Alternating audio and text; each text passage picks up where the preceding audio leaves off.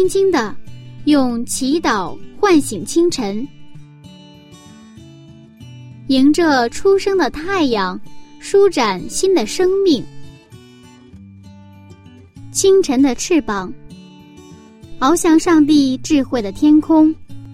每一个第一时间，我们和您一起重新出发。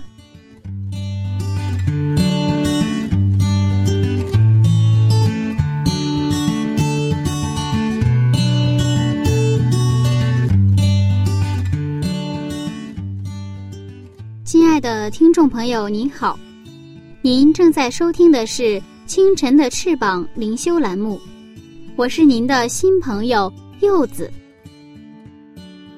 从今天开始，我们要用一百天的时间和您一起分享《晨读创世纪一百讲》的系列讲座。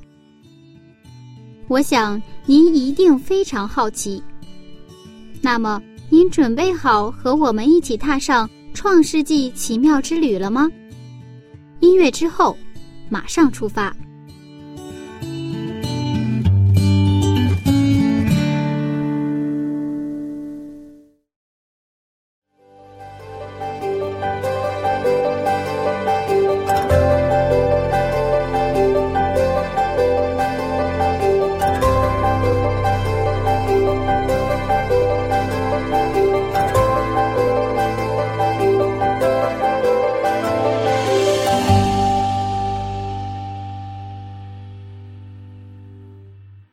晨，当街灯依然明亮，整个世界还在梦乡当中的时候，有一个声音，它是那么温柔，那么清新，直达您的心灵，唤醒您的清晨。大家好，这里是晨读《创世纪一百讲》系列讲座。首先，让我们来认识一下本讲座的主讲人朴素牧师。朴牧师，你好。你好。朴牧师，在我们很多呃弟兄姐妹的心里啊。可能《创世纪》更倾向于一种比较历史性、故事性的书籍。嗯，可能很多人都比较喜欢读《但以理启示录》这样很有预言性的书。嗯，那您是出于一种什么样的想法，想和大家分享《创世纪》的呢？嗯，我们可能常常重视这个结尾的启示录，但是这个开头的《创世纪》呢，我们可能常常这个《创世一章、二章、三章，我们还比较重视。那么其他的创世纪我们不是特别重视。俗话说，呃，这个第一扣第一个扣记错了，那么其他的扣全部记错。有开始才有结尾。我认识的一位启示录的一个一个讲启示录的一个牧师啊，啊，他曾经就跟我讲过，他一辈子讲了启示录，但是他到快退休的时候，啊，他才明白应该。先讲《创世纪》，然后讲《启示录》，所以要进入到他个人的网站里边。我们现在就发现，他不仅有这个关于《单一理启示录》的这些讲座，也有关于这个《创世纪》的讲座。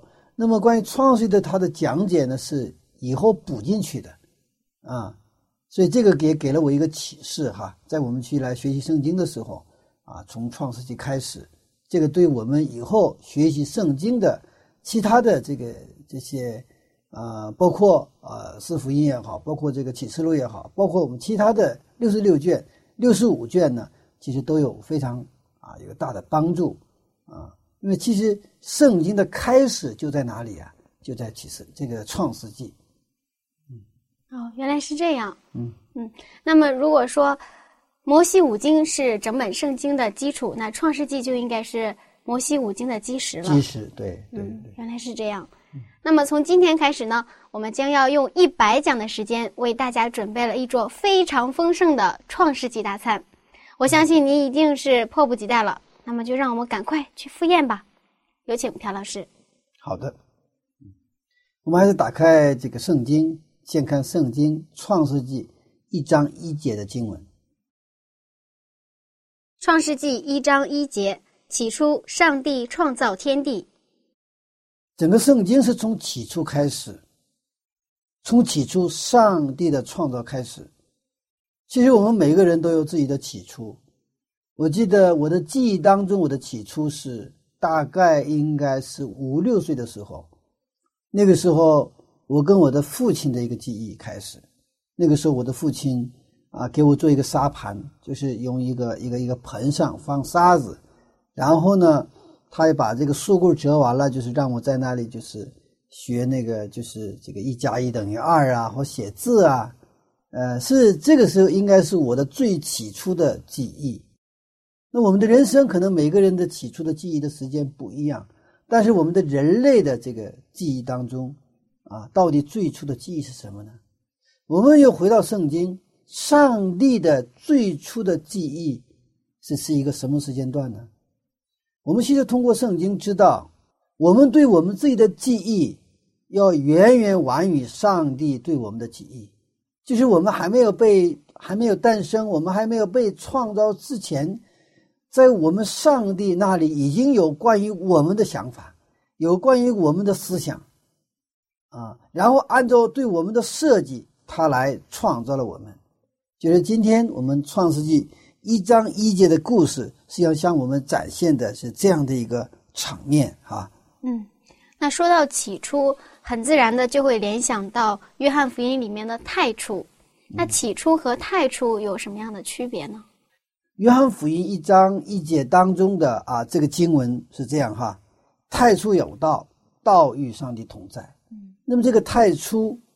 呃，约翰福音的太初与创世的它是有关联，但是有一些差异。创世纪当中的这个起初呢，是有一个时间点，也就是说，上帝进入人的时间的，也就是说，进入到人类历史当中的这么一个起始点。啊，就是说，创世纪所讲的这个起初是其实跟人类历史是有关的。而这个约翰福音讲的太初呢，它是远远要早于这个起初，啊，可以说它是永恒、永远，它是上帝，就是说太初，也就是我们无法企企及的那么一个啊，一个遥远的一个永恒的世界，啊，但是上帝的这个太初，如果跟人类的起初。没有建立联系的话，其实上帝跟我们之间没有关系，啊，那么太初的时候说，上帝就是与谁同在？与道同在，也就这个道是指耶稣基督。那么耶稣基督与这位上帝，也就是天父，他们是太初就同存在的。然后呢，在创世纪的时候，我们看到这位耶稣基督也是做一个创造主，跟我们的天父一起来进入到。人类的创造当中，所以我们知道，耶稣基督他能够道成肉身来到我们的中间，他不是偶然的，他就是我们的创造主，他亲自参与到我们每一个地球上生命的创造当中。也就是说，它里边有什么联系？有一个爱的联系，感情的联系啊。还有一点有意思的是，我们是看到在创世纪一章二节当中。上帝的灵运行在水面上，哎，这里又出现谁呀？出现圣灵上帝。嗯，所以说，起初上帝创造天地，它是一个三位一体的上帝，齐心协力合作的一个完美的一个什么杰作啊！所以我们每一个今天你我都是三位一体的上帝所创造的一个生命。前一段时间。啊，我去了山西的，呃，有一个古城叫平遥古城，在平遥古城，我看了一个这个有关于寻根的一个呃历史穿越剧，因为那是大型的一个一个一个历史穿越剧，啊，那个名字叫什么呢？重回这个平遥，那是在以前啊，平遥哦，平遥那个就是这个是古城啊。他们是做生意的地方嘛，那么，呃，有一个，这里有一个钱庄的儿子，啊，就是他们到俄罗斯，也是做那个在那儿开辟银行，所以是钱庄。然后呢，那个儿子呢，就跟他爸爸去了以后呢，被那扣留在那儿作为人质。然后这边这个平遥古城的一些青壮这个青年人，为了去把这个。被被这个扣押的人质哈，把他为了把他救回来，他们就毅然决然离开啊这个古城。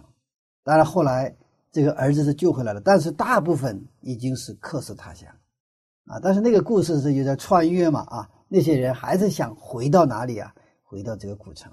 就是这里边的一个共同的话题就是寻根，无论你在俄罗斯还是在。啊，在外乡还是在什么地方？啊，我们都有一个故乡，也就是说，都他们的故乡就是平遥古城了，都想回到他们的这个老家。啊，其实，在我们现在，无论是你是什么民族，你现在生活在哪里，其实我们都有一个共同的一个根，就是我们人类的根，就是我们的创造主上帝。所以，这个在哪里能看到？就是在我们今天翻到的《创世纪》一章一节这个经文里边，啊，这个《创世一章一节就是谈到的，就是人的根的问题，人的根本的问题，根深才能叶茂，啊，但是因为人类犯罪之后，我们渐渐的什么淡忘了我们过去的历史，我们曾经的上帝与我们人相联系的那个起初。所以说，我们人类的文化看起来好像是越来越什么繁盛，但是这种繁盛里面，什么呀？潜藏着什么危机？啊，我们感觉我们是好像是文明越来越发达，但是我们的问题呢越来越多。我们作为人的尊严，或者作为人的那种幸福感，作为人的价值感，好像越来越就是薄弱，越来越苍白，变得。其实没有一个人没有根的。如果你是一个孤儿，虽然你有父母，但是你不知道你的父母，你从来没有见过你的父母，而且你也不相信你曾经有过父母，那么你的人生注定就是飘摇不定的，因为你不知道你从哪里来，你没有根，你没有根就跟浮萍草一样，是吧？随风怎么样漂流？呃，真正的那叫什么？叫我们叫北京叫北漂，有个这么一个称呼啊。其实这个北漂这个称呼呢，啊，应该说不是很准确的，因为在大北漂都是有家有父母，是不是？他们都有能够春节的时候能够回去的地方。真正的要北漂的话，他是春节了也没地方回去的。这样的人呢，我们可能可以可称他为北漂，但是其实没有北漂，为啥？就是你不知道你没有回去的地方，你可能已经不知道你的父母在哪里，但是你的生命肯定是有源头。不是说我们现在不认识上帝，并不意味着我们没有根。我们不承认上帝，或我们不相信创造出上帝的存在，就能我们能去否定这位上帝他的存在。圣经是上帝的自我启示。他通过圣经，他启示给我们，我们有一位根，那个根就是创世一章一节所讲的这位创造主上帝。所以有了起初，就了有一有了我们的开始。创世纪是一本开始的书，没有创世纪的启示录是不好平衡的。还没有开始，怎么能结束呢？知道你的起初，就知道你的结局。让我们与创世一起开始，所以今天开始呢，我们可能很系统的、逐章逐节的研读创世纪。但愿创世纪能够给我们带来祝福。先把开始的基石做好了，对我们其他旧约的研读，还有新约的研究和预言书的研究，应该有非常实际性的帮助。特别是我们是福音信徒。那么福临心就是要等待耶稣福临的人，为了新天新地，我们了解上帝的第一次的开始非常重要，因为我们现在生活在这个整个人类历史的末端，对吧？嗯，我们就是耶稣基督快要复临的，就这个之前的这个时段。那我们在等待耶稣基督复临的时候，其实我们对开始的了解，我们知道人类怎么开始的。我们的救赎历史是怎么开始的？那我们对啊，耶稣基督的福临的这种预备啊，我们对这种盼望的这个维护，是实际上是有一个非常好的一个一个帮助哈。阿门。我们现在进入到这个具体的经文里边哈，圣经的头一句用的动词叫“巴拉”，起初上帝创造天地，这里边“创造”就是“巴拉”，它是一个动词。那么正确的翻译啊，就是什么？创造。这个动词是有意思的动词，什么动词呢？是专指上帝的作为。也就是说，人制造了什么房子，人制造了玩具。这时候不用这个“巴拉”这个词，嗯，这个这个词是上帝专用的，啊，上帝专用的这个动词。人可以和上帝同工，上帝也可以人一样去制作，但所用的动词，人要用制作的时候，他用的动词是阿塞，嗯，阿塞。上帝那个是什么呢？叫巴拉，是不一样的。也就是说，《创世纪》的一章一节所讲的这种创造，是单单属于创上帝的创造。希伯来文，他称呼那个上帝叫 Elohim，那么起初 Elohim，巴拉就是上帝创造，啊，那么这个巴拉的主语就是 Elohim 上帝，所以创世一章所要表示创造、制造、成型等动词的主语都是 Elohim，所以创作故事的头一句就向我们展示一个独一无二的真神上帝。他就是这个故事里边，这个圣经里边自始至终贯穿、活跃、行动的上帝。上帝，圣经所记创造论中强调，这位统治万物、创造万有的上帝是真正的我们的创造主。创造只属于这位上帝，创造不属于创造主之外的任何一个神。所以我们知道，在十十诫的第一诫什么？除了我之外，你们不可有别的神。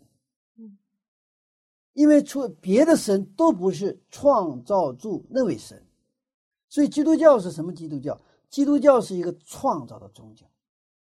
如果基督教里边拿出这个“创造”这两个字，那么基督教不再是基督教。我们从这个概念就了解到，耶稣基督在十字架上他所成就的。他最后说成了，这个成就的也是什么？上帝的什么再创造，再创造。嗯，我们都知道圣经里讲的是创造论，但是从我们小学的时候开始，我们学习的都是进化论。嗯，那为什么我们要相信创造论而不是进化论呢？是啊，我们基督教的信仰根基在上帝的。话语上，也就是圣经的基础上。如果抛出圣经，可能我们还有其他的根基，是吧？那么进化论也是一种理论，但是那是人所创造的理论。我们都知道是达尔文以及后来的，他不仅达尔文一个人了啊，而且这个进化论也是不断有进化的。进化论也有很多很多各种层层面的一个进化论，但是我们知道进化论。它否定了什么创造论？各种各样的进化论呢？归根结底是否定了创造论。呃，否定了创造论，等于了否定了谁的创造主上帝。觉得他进化论的基本的概念，我们大家熟悉哈。他就说，人是怎么来的？人是从一个叫阿米巴的啊，一个一个单单细胞来的。嗯，啊，通过很长很长的。这种时间，然后一点一点进化来的，啊，那这个这个是应该说可以说人的一个假说，嗯，假说，而且有时候听起来吧也有一定的道理，啊，有一定道理，但是呢，这个进化论，它带来对人类的一个破坏，什么破坏？它让我们人和人的关系发生了什么破坏？因为现在我们为什么活得很累？人和人之间的关系出现了什么不健康？出现了疾病。因为我们本来人是应该在什么时候感到幸福？就是我们信任被信任，我们去爱被爱的时候，我们是幸福的。那么这样的一种幸福感、安全感、这种的平安感，我们知道在我们的家庭里边，多少能够感受到，但是我们的家庭现在，夫妻之间、父母和子女之间、兄妹兄弟之间，我们的关系也都是有是有不错，但是还是越来越脆弱。有的时候还是我们心里，有时候我们跟父母说话，我们有时候也小心呐。我们说话说的稍微过一点，怎么样呢？怕伤了父母的心，对不对啊？其实真正的在没有犯罪之前，伊甸园里边不会伤的，因为这种彼此信任的关系是非常非常牢固的关系，啊。但是我们知道，已经因为罪，啊，那么进化论的这个它的根本的一个就是就什么什么呀？就说适者生存嘛，对不对？那这个适者生存的话。不是去尊重人，其他人都是我的什么？我所利用的对象，不是我所爱的对象。哪怕是我是表表示友好或者表示一些关心，也都是为了利用他，而不是真正去爱他。当然，进化论所带来的其他的更多了。那就说的再直白一点的话，进化论的概念等于是我们的祖先是谁呀？我们的祖先是猴子。那是我们是猴子的子孙的话，我们的人生就没有尊严感，没有价值感，啊！如果是爸爸，别说是猴子了，就是人了，就是一个猴子。比如说，父亲是酒鬼，父亲是一个大学教授，我这个两个孩子的人生就不会一样，因为一个酒鬼的父母父亲，对你来说，你是愿意去隐藏的一个部分。嗯你不可能说到哪儿说我的父亲是酒鬼，我的父亲是酒鬼，哎呀，我是为他自豪。我想这样的人可能就没有。那我的父亲是大学教授的话，我可能不一定说，但是我心里有一种什么自信感，知道吗？嗯而且这个父亲不仅是有很很好的学识，而且又非常爱我，是吧？这样的时候，这个儿子人生是充满自信，他有一个看不见的一个后台支撑着他，啊，每当他遇到挑战、困难或者各种各样的这个问题的时候，哎，他这股力量，他能够推着你往前走。创造论去是什么？我们的有一位天上的父，我们的网上这么我们去查的话，啊，我们是什么？上帝的子女。而为了让我们恢复作为子女的名分，耶稣基督道成肉身来到地上，是吧？啊，他拆毁了我们跟上帝之间的罪的隔绝，重新让我们跟我们的上帝和睦，得称为他的儿女。所以，创造论和这个进化论，嗯，它的结局哈，它不是一个理论，停留在理论其实无所谓了，它实际上影响我们的生活。它会直接让我们的人生变得完全不一样，啊，不一样。进化论，它不是往好的地方影响，是往不好的地方影响。嗯，创造论呢，它是不断的来造就我们。阿门。所以，无论是在创世四章的这个敬拜之争，还是启示录十四章的三天的信息当中的敬拜之争，它的焦点都在于。敬拜创造的上帝还是其他神？其实它的焦点就是创造论和什么进化论的碰撞。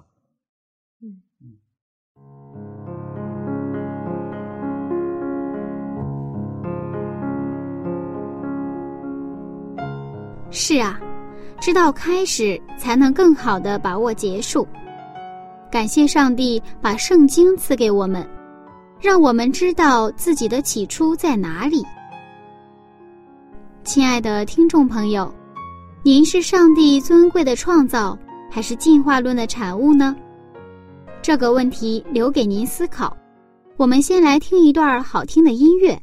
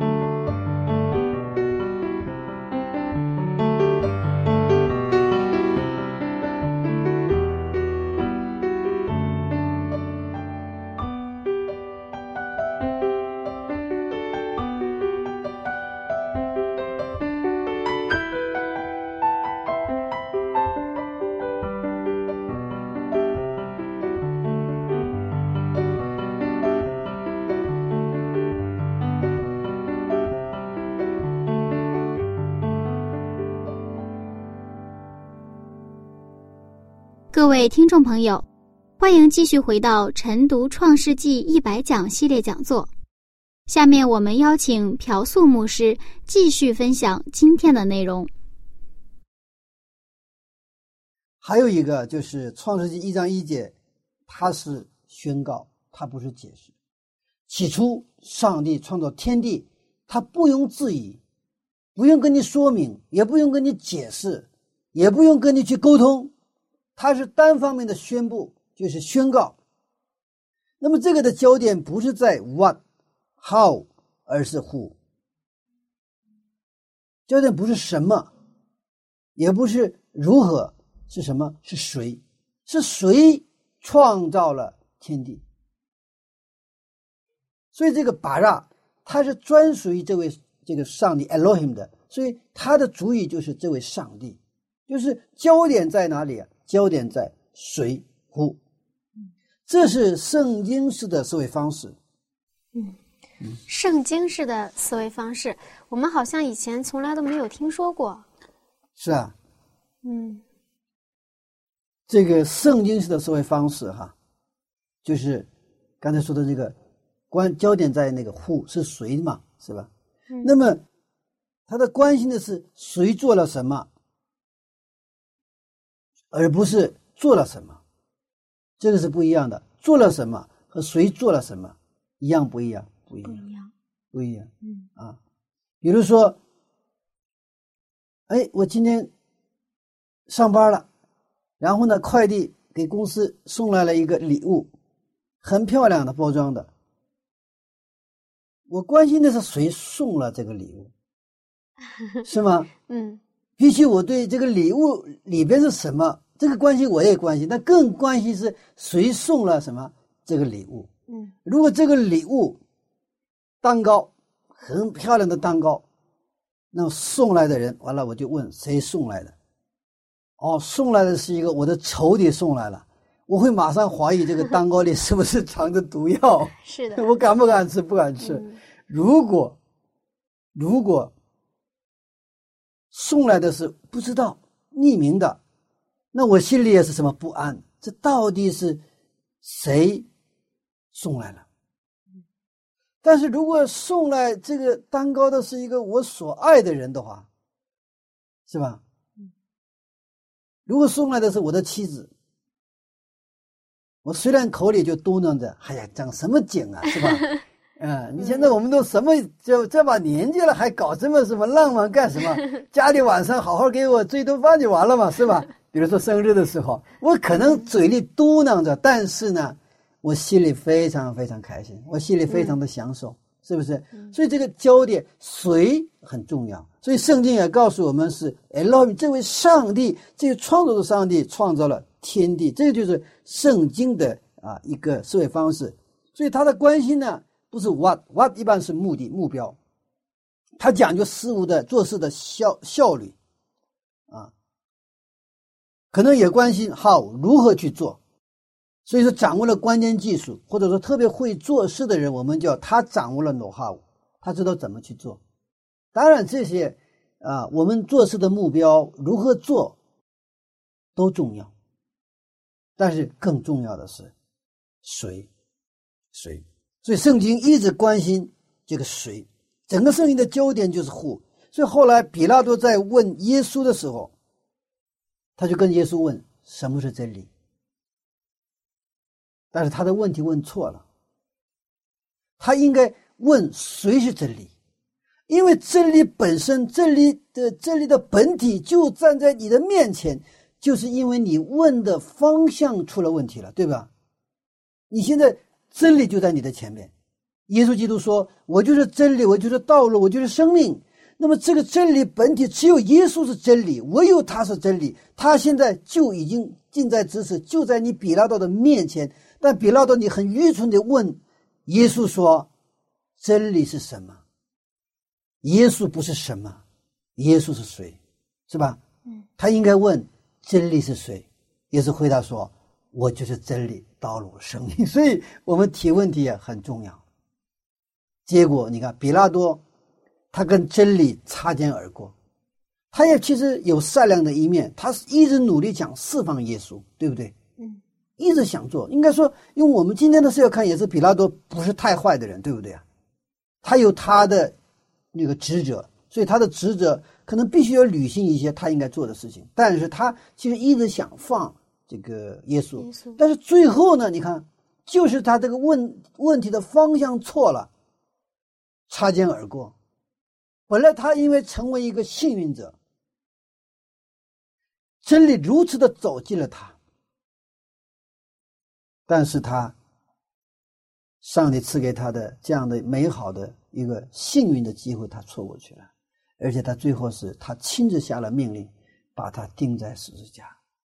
所以，在留在历史上的这个比拉多的名字是跟什么定十字架有关系，而不是他把他不是解救了耶稣，而是他亲自下了一个什么命令，把耶稣钉在十字架上。嗯，所以今天在我们的生活当中，其实作为真理，耶稣基督作为真理，通过他的话语，是吧？通过他给我们的这种啊，这个各种各样的恩典，他不断的走进我们。但是我们可能会问，真理是什么？那么这样的一个方向，常常导致在我们研读圣经的时候，我们在圣经寻找的不是 who，而是 what，或者是 how。我们寻找圣经的一些教训，what，什么教训？一二三，什么道理？一二三。然后我们就是，我们又寻找那些 how，我们如何成圣啊？我们如何一心诚意啊？我们如何把耶稣做这个信耶稣信得更好啊？你信耶稣是谁都不知道，你怎么去？不是说这个 what how 不重要，这个也重要，这个应不应该，我们需不需要也需要，但是我们首先要问的是，耶稣是谁？所以我们在圣经当中研读的时候，无论是创世纪还是启示录，我们都要寻找这个 who，这位耶稣基督。阿门。然后接着我们有，那我们怎么把耶稣信得更好？怎么跟他更亲近啊？这个就好办了，是不是？那我们如何祷告？我们不知道祷告的对象，我们老研究，我们老研究打电话，怎么打电话？打电话研究了半天，你也打电话研究打电话，你研究什么博士也出来，但是你我不知道打电话打给谁。那你你你买了 iPhone，你买了四千五千块钱的很好的手机，但是我不知道我打给谁，是吧？当然，可能我们一般都不会这么去问这个问题，但是呢，就是我们在信仰或者研读圣经这种情况中，我们常常会犯那种错误。什么错误？就是买了手机不知道打给谁。嗯，我们不断的想提高各种各样的方法、方法、方法，包括我们传道如何传道。其实你得到的话，真的不用研究怎么传道，因为你已经得到了。那我们传道是很容易的，很多的人，我们可能从来没有经历过什么叫重生的经验。我们传道人，你都没有经历过，你没有得到过重生，你去讲讲不出来。你可以按照书本我们的什么木道课的教材，你可以去讲什么是重生，但你讲出来的东西，你其实你自己都不明白的，你讲出来，你讲出来，所以说别人得不到。所以我们首先我们有一个方向的一个确定，就是我们找哪个方向走。我们研经就是我们要找到这位耶稣基督。所以圣经告诉我们说，你们要认识这独一的真神和他所差来的耶稣基督，这就是永生。我们找到耶稣基督，我们认识他，亲近他，我们成为什么？跟耶稣基督的人，那就是永生。这个是需要。我们对上帝话语的绝对的顺服，阿门。创造是上帝的属性，是上帝存在的一个方式，就像灯发光一样。那么，这个光是灯的属性。我们上帝创造，上帝爱我们是上帝的属性，它也是它存在的方式。如果创造主不创造，那他就不是创造主了，他可能是很多的。诸神当中的一个神而已，但是我们感谢主，他创造了天地，也创造了我们，阿门。所以有了我们的开始，嗯，那其实我很想知道，上帝在创造我们之前，他会想一些什么呢？是啊，这个，这个是应该遥远的一个 呃一个未呃过去的一个问题了哈。嗯，因为我们还没有被我们还没有出生，我们可能地球还没有产呃还没有被创造的时候，那我们上帝已经存在，是吧？他是自由拥有的。嗯，那么他开始去啊创造天地，创造植物、动物啊自然界，创造生命的时候。其实，在那个之前，上帝已经在想谁呀？想那些他要创造的对象。嗯，就像啊，一个建筑设计设计师，他在盖一栋楼之前，这个楼首先在他他的脑子里面，对不对啊？然后呢，下一步他成为他的设计图面，对吧？那设计图面以后再呃成为什么呢？根据这个是这个设设计图面变成一个施工的。一个又是图面，那么这些又变成了各种材料，包括各种工人分工啊，好，就慢慢最后把这个建筑啊盖起来了。盖起来之后，这个建筑设计师啊，最后看这个楼，哇，我脑子里的那个东西变成了什么了？现实了。那我们再看看我们的母亲们，她们怀孕的时候，这个孩子其实还没有怀孕，两个人结婚的时候，实际上这些。其实男生好一点，女生是开始想象，我将要怀孕的孩子，我将要怀孕孩子这个生下来之后的那种生活，他的模样，他的小脚小手，啊，包括很多很多的。那我也开始已经心里想啊，那我我孩子出生的话，我该做什么样的准备，对吧？啊，准备这个什么？那现在但奶粉准备最好是不用做准备奶粉，但是现在准备哈，还有什么 尿介子，还有什么这个婴儿床啊。还有这个呃这个婴儿房啊，是吧？很多很多他需要准备的。那么这样的时候，妈妈因为她之前想的特别的多，所以当她真正这个孩子生下来，抱在怀里的时候，这个妈妈的心情，其实男生男人们是无法理解的。为什么无法理解？男人们也是很开心。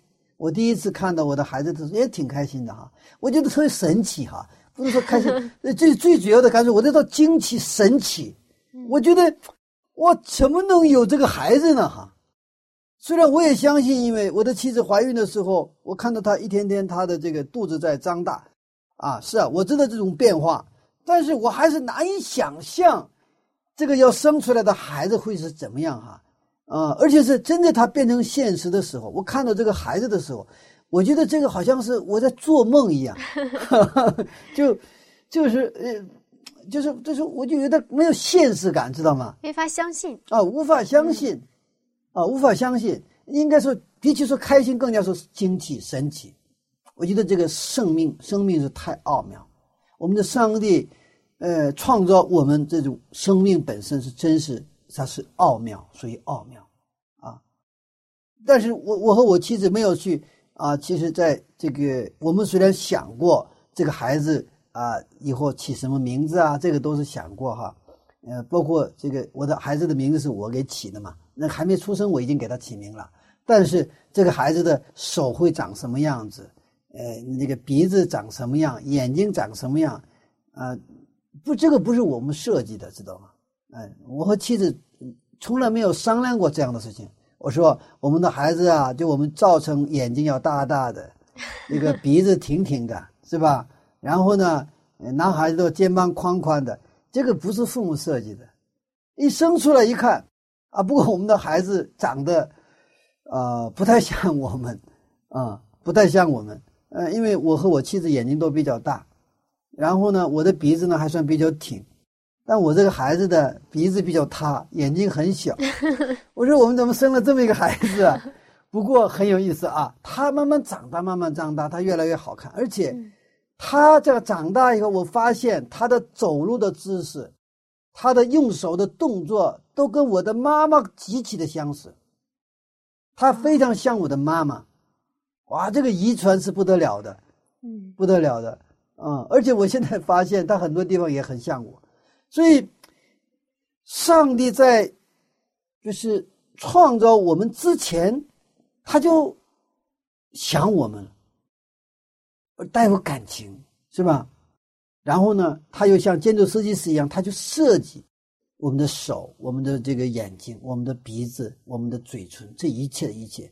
其实我们稍微学一点那个生理学就知道哈，我们的嘴唇呐，我们的嘴唇，嘴唇的这个皮肤跟脸上的皮肤是不一样的，嗯，不一样的，是的，这就是一个设计。而且这个，比如说这个这个嘴唇出现伤口，我们有时候那个就是这个有火，然后出这个就是破嘛哈，嗯。它的愈合速度速度远远高于、远远快于我们皮肤的愈合速度。这是生理学上我看到的，这就是上帝的一种设计。因为这个跟皮肤一样那么慢的话，我们吃饭就成问题，因为这个地方我们要吃饭嘛，说话呀、吃饭呢，所以它这个地方的我们的嘴唇的皮肤，包括这个就是我们这个嘴唇里边的这个皮肤是特殊的、特殊的一个部分。嗯跟我们这个不一样，不一样。那我们再看我们的眼睛里边这个睫毛，跟头发的长的这个长相是这个走向是不一样的，是吧？呃，我们想象一下，如果没有这个睫毛的话会怎么样？第一个很难看，是的，一个女孩子如果没有睫毛，那肯定很难看。你如果你想吓人，你把睫毛给推了，那很难看。另外一个的话，那个那个，我我们出汗的时候，那这个那个呃这个汗水直接就流到你的眼睛里了，嗯或者是下雨的时候也是一样。但上帝呢，他已经睫毛就像我们的那个屋檐一样，对吧？它给你撑起这个屋檐，再加我们的这个睫毛，对不对啊？它就双层的双层的保护。那么这个睫毛还有一个功能，就是大家都知道，我们的灰尘进来是吧，或者是异物进来的时候，它睫毛它就是去保护作用，保护我们的眼睛。嗯所以这些都是不是像进化论所讲的，就自然而然形成，这简直是天方夜谭。它是有一位设计者，有一位真正在，就是还我们的人还没有出现之前，已经已经他先设计好了，设计好了，包括我们的其实正常的一个人体的上的上身跟下身就是一个黄金比例。而所有的这一切的一切，实际上啊，我们看到上帝在创造我们之前，他已经想了我们，而且带有感情，他爱了我们。他用他最美好的方式，用最美好的结构，用最美好的，他不仅是有使用价值，这个人体还有什么美学价值，是吧？呃，人很漂亮，很俊，很帅，是吧？这些都是因为上帝的创造所致。有一点我们知道，上帝的创造和人的创造不一样。我们现在啊、我们有一种医院啊，比较吃香，叫整形医院，是吧？整容整形医院。我认识一位整整容医院的院长，因为他是非常非常贵的，什么一个鼻子那里边植入什么什么塑胶，他就是就收好几万。完了，我跟他就问了，我说，呃，这个现在这个社会很浮躁哈，人们都对对自己都不满意，所以说你们能够赚钱哈。我他说他说不是，他说呀，不是所有的人去做整容，整容的人只有那一批人整容。完了，为什么那这一批人整容，那你能赚不到钱呢？你必须有更多的客户才能赚钱呢。我他这个医院长的就跟我说什么，你有所不知。他说，那小一小批人，他整形不是一次性的，整形完了吧，过了一段时间他又重新做，比如鼻子吧，做完了，这次是我要做什么范某某的，下一次我要做王某某的，知道吗？嗯他自己做完了，自己过一段时间就不满意。脸蛋儿也是做完了，哎，刚开始挺满意，可能模仿哪个明星做，过一段时间他不满意，为什么不满意？人少所造的东西，也就是人所修改的东西，它绝对是赶不上天造的。天造的可能我们长得，也许我们不太满意，但是耐看。人弄的东西吧，很漂亮，但是不耐看，过一段时间就就不耐看了。所以，我们的上帝在创造我们之前，他已经为我们预备了一切，而且给了我们一个最好的创造。所以，我们无论出生的时候，我们的个头如何，身段如何，长相如何，实际上是对我们来说是最适合的。所以，我们不要老老想用人的方人的那种，呃，手哈，用人的方式去我们去修改这些东西。我们可以去通过化妆品适当的什么啊凸显，不是弥补，是凸显我们的一些亮点。比如说，我眼睛长得比较好看。啊，那么我眼睛上再下点功夫，让它更加好看。如果我的鼻子长得好看，让鼻子再 让它更加的醒目啊，这是化妆可能去追求的一个方向。我们还得回到圣经哈，《创世一章一节说：“起初上帝创造天地。”我们讲了上帝和创造，我们最后看一个这个天地，我们看一下哈，这里边天地指的是，不是指的是我们现在所说的天地。这里边天有三种，一种是大气层，一种是有星星的那个天空，还有一种是保罗所去过的那个那层天，也就是上帝宝座的所在地。那这里的天，就是说上帝创造天是指哪个天呢？就是不是保罗去过的那个天。那么这个地呢？地不是是第三天创造的那个陆地。而是整个地球，所以上帝创造了天和什么整个地球。上帝关心是创造人，圣经关心的也是地球上的人要创造的那个地上的人。就是说，上帝创造天地是创造了整个地球和围绕着整个地球的这个天。起初，上帝创造天地，就是为创造者的创造打下了伏笔。所以今天我们看到这一切上帝创造的美好的时候，我们真的是不能不去赞美这一位我们的上帝。阿门。我们真的祝愿这位创造的上帝再次进入到我们的生命当中，他来重新创造我们。阿门。让我们呢，也是跟上帝一起重新开始我们的这个起初，让我们的记忆不仅停留在我们个人的。那种记忆当中，我们通过上帝所启示的圣经，让我们的起初的记忆回到上帝起初创造我们的那个时候。这样的时候，我们的人生就能跟上帝一起起步。阿门啊！这样认识他，信靠他，爱他，直到他再来。阿门。哇，原来上帝在创造我们之前就已经想到了我们很多很多的事情。是啊，是啊。因为他爱我们，嗯，他不是冷冰冰的，就是去，啊，就像孙悟空啊 那样去做，而是说他是带有感情。其实我们人呐，我我人是如果是木匠的话，我们造一个椅子，其实造完了这个椅子是什么？有感情的。是的。嗯，所以别人随便去招他用脚踢，谁做的这个 这个这个这个椅子的话，嗯，这个木匠就 非常愤怒。为什么？你凭啥踢我的？所以说，上帝不允许撒旦去碰我们，知道吗？阿门。撒旦通过罪，他前来攻击我们的时候，这个上帝对撒旦的愤怒，我们是无法理解的。这也是为什么耶稣基督道成肉身来到地上的原因。阿门。有这样的一位上帝真好。是的，是的。好，谢谢牧师的分享。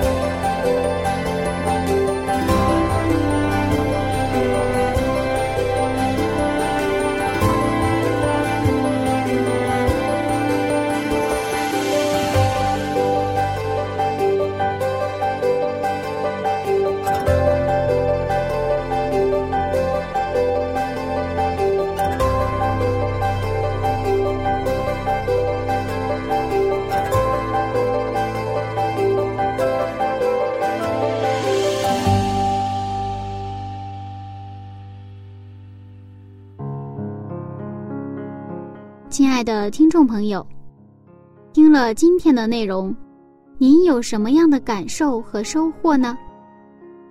柚子的收获就是，基督教相信的是一位创造主上帝。我的出现并不是偶然，更不是猿猴变的，而是有一位设计者带着爱精心设计的。我的存在是有目的的。所以，我是一位幸福者。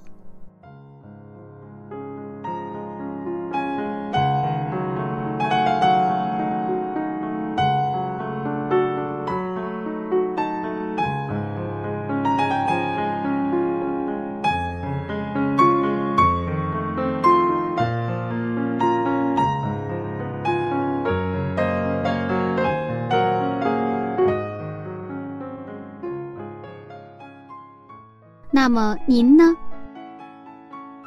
希望通过今天的内容，您能得到启发，更希望您一直困惑的问题能得到解答。下面让我们一起向上帝献上祷告。我亲爱的上帝呀，感谢您让我听到这样美好的信息，恳求您赐给我信心。让我相信我是您尊贵的创造，让我明白您创造我的意义和我人生的价值，让我过喜乐感恩的生活，让我的人生从此不再一样。一切颂赞荣耀都是您的，奉耶稣基督的名祈求，阿门。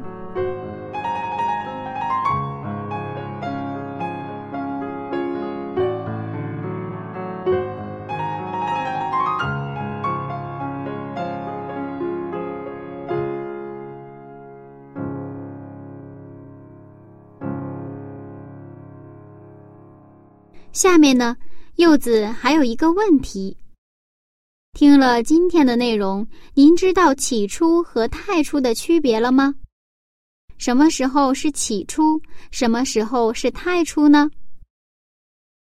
如果您已经知道答案了，您可以通过邮件的方式和希望之声取得联络，我们会有精美的礼品赠送给您。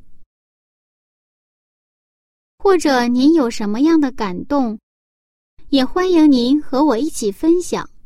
我的电子信箱是柚子 at v o h c 点 c n，也就是拼音名字柚子 at v o h c 点 c n。柚子非常期待收到您的来信哦。好了，亲爱的听众朋友，今天我们就先到这里了。下一次分享，再见喽。